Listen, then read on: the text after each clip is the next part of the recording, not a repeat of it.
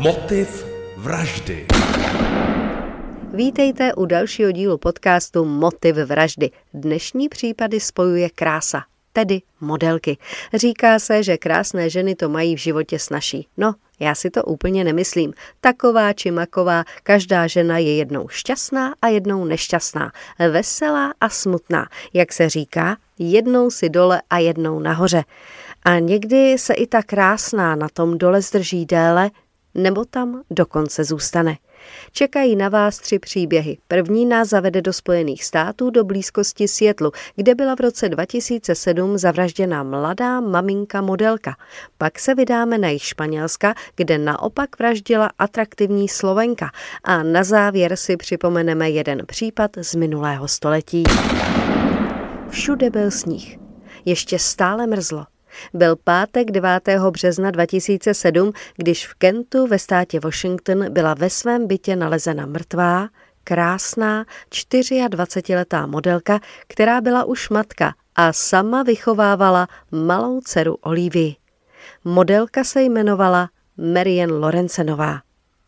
Pojďme ale o pár hodin zpět. Kamarád Terence Marie nějakou dobu nemohl dovolat a tak se obrátil na správce objektu, kde bydlela, jestli by do bytu nemohl zajít.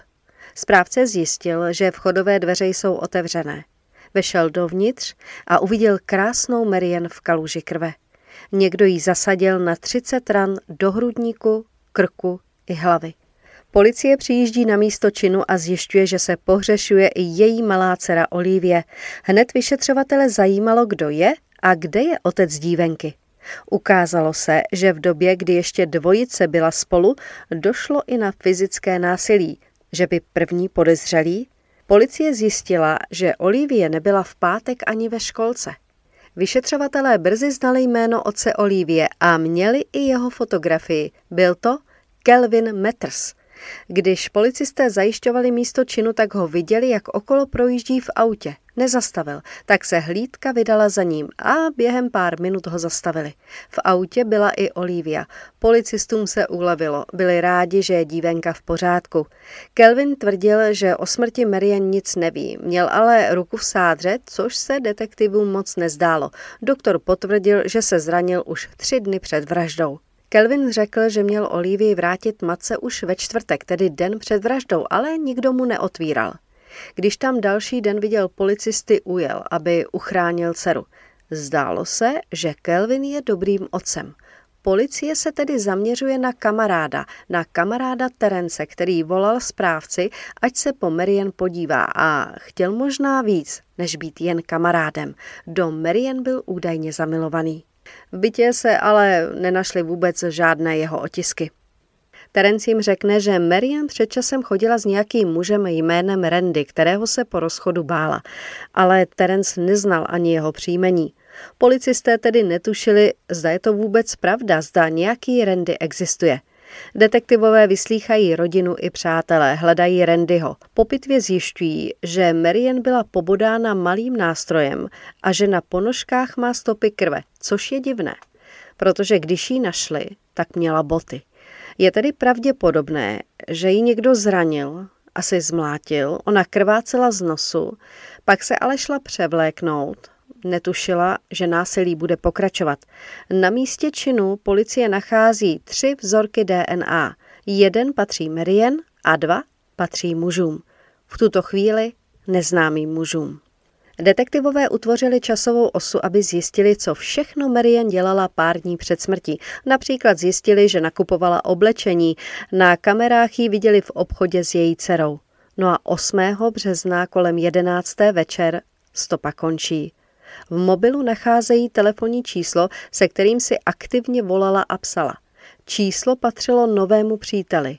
Nebyl to Randy, ale Curtis Garvey. S ním chodila i na vysokou školu. Curtis řekl, že se občas výdali. Naposledy se sešli ve středu večer u něj doma a došlo i na intimnosti. Čeká se na jeho výsledky DNA. Policie zatím dostává další tip a ten je dovede k Randymu. Jmenuje se Randall Edward Connor a je mu 31 let. Ten popsal jejich vztah jako vážný.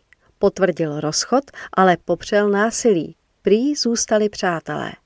Ve čtvrtek ji viděl ve městě, ale večer byl s rodinou. Tato potvrzuje. Přesto mu policie bere vzorek DNA. Když má policie všechny výsledky, zjišťují schodu.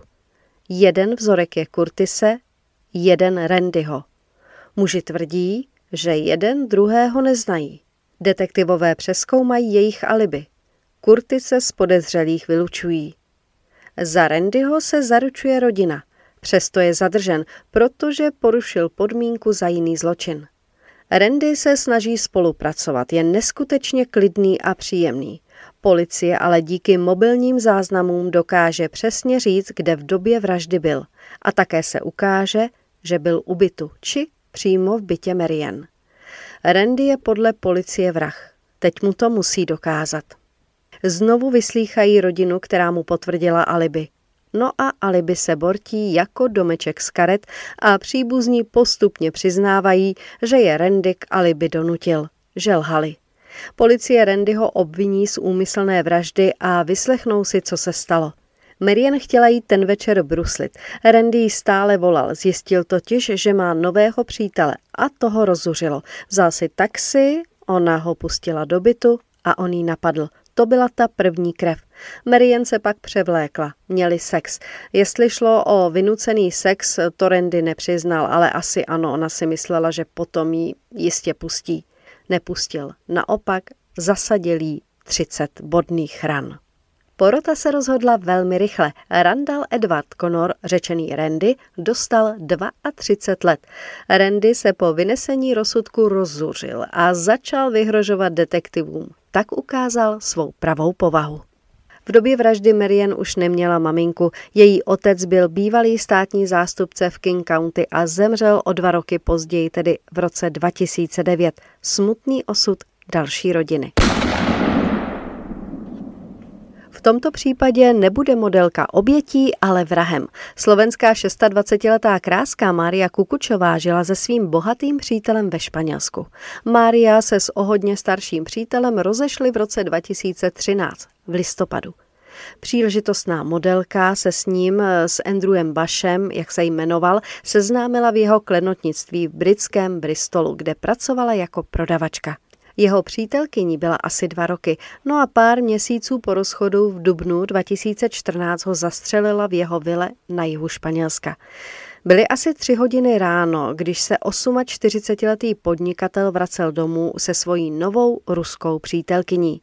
Ta byla v případu jediným očitým svědkem, protože Márie viděla, jak obchází dům.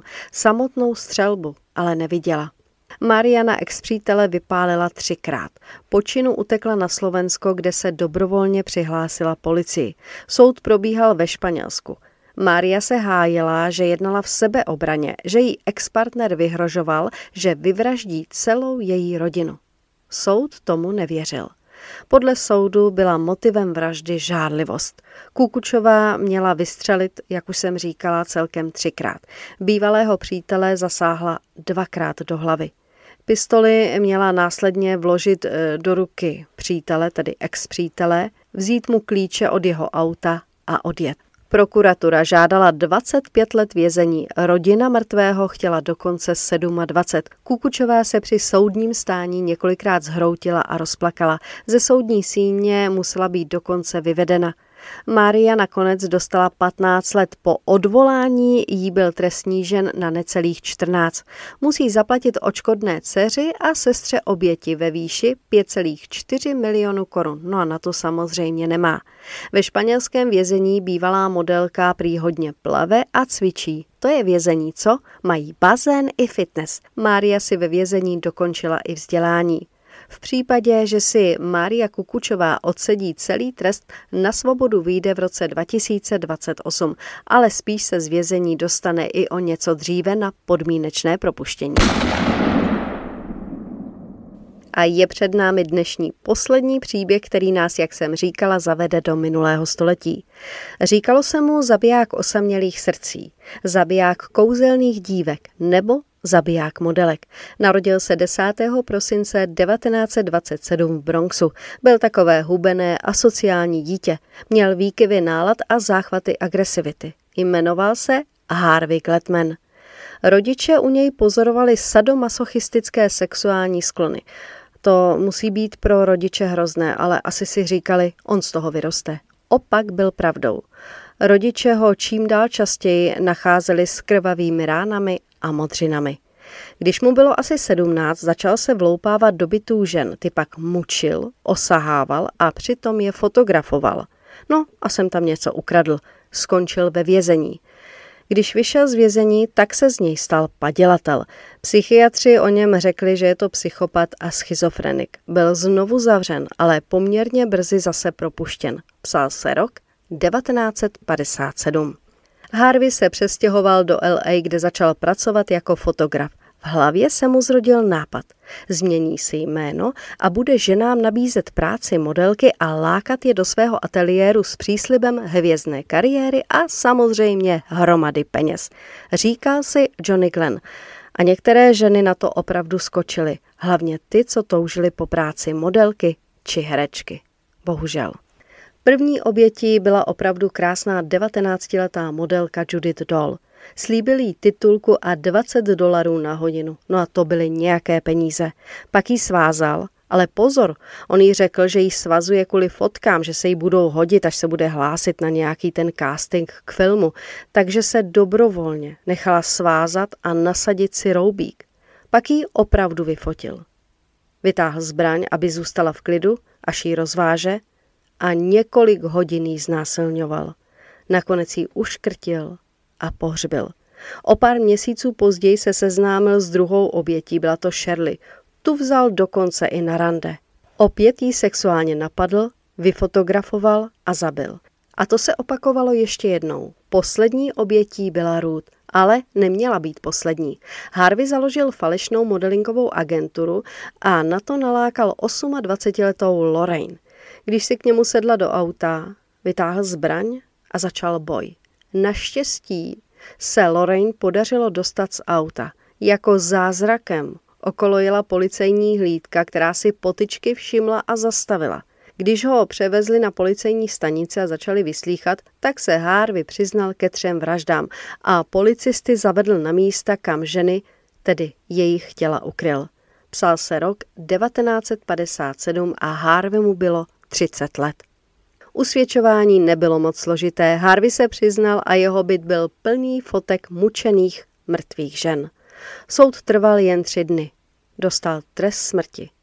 18. září 1959 zemřel v plynové komoře. Je pravda, že je velmi příjemné, když vás někdo osloví a řekne vám, jak jste krásná a že z vás udělá hvězdu. Pravdou taky je, že na ulici opravdu oslovili nejednu dívku, ze které se později stala top modelka. Mám i známého, kterého v Austrálii oslovili na točení filmu a opravdu se v něm objevil. Nikam ale sami nechoďte. Nikdy. Vše si ověřte. Naštěstí dnes už to jde. V tomto případě díky bohu za internet. Fotografie k případům najdete na Instagramu a Facebooku jako Motiv vraždy. Mějte bezpečné dny a těším se. Naslyšenou. Motiv vraždy.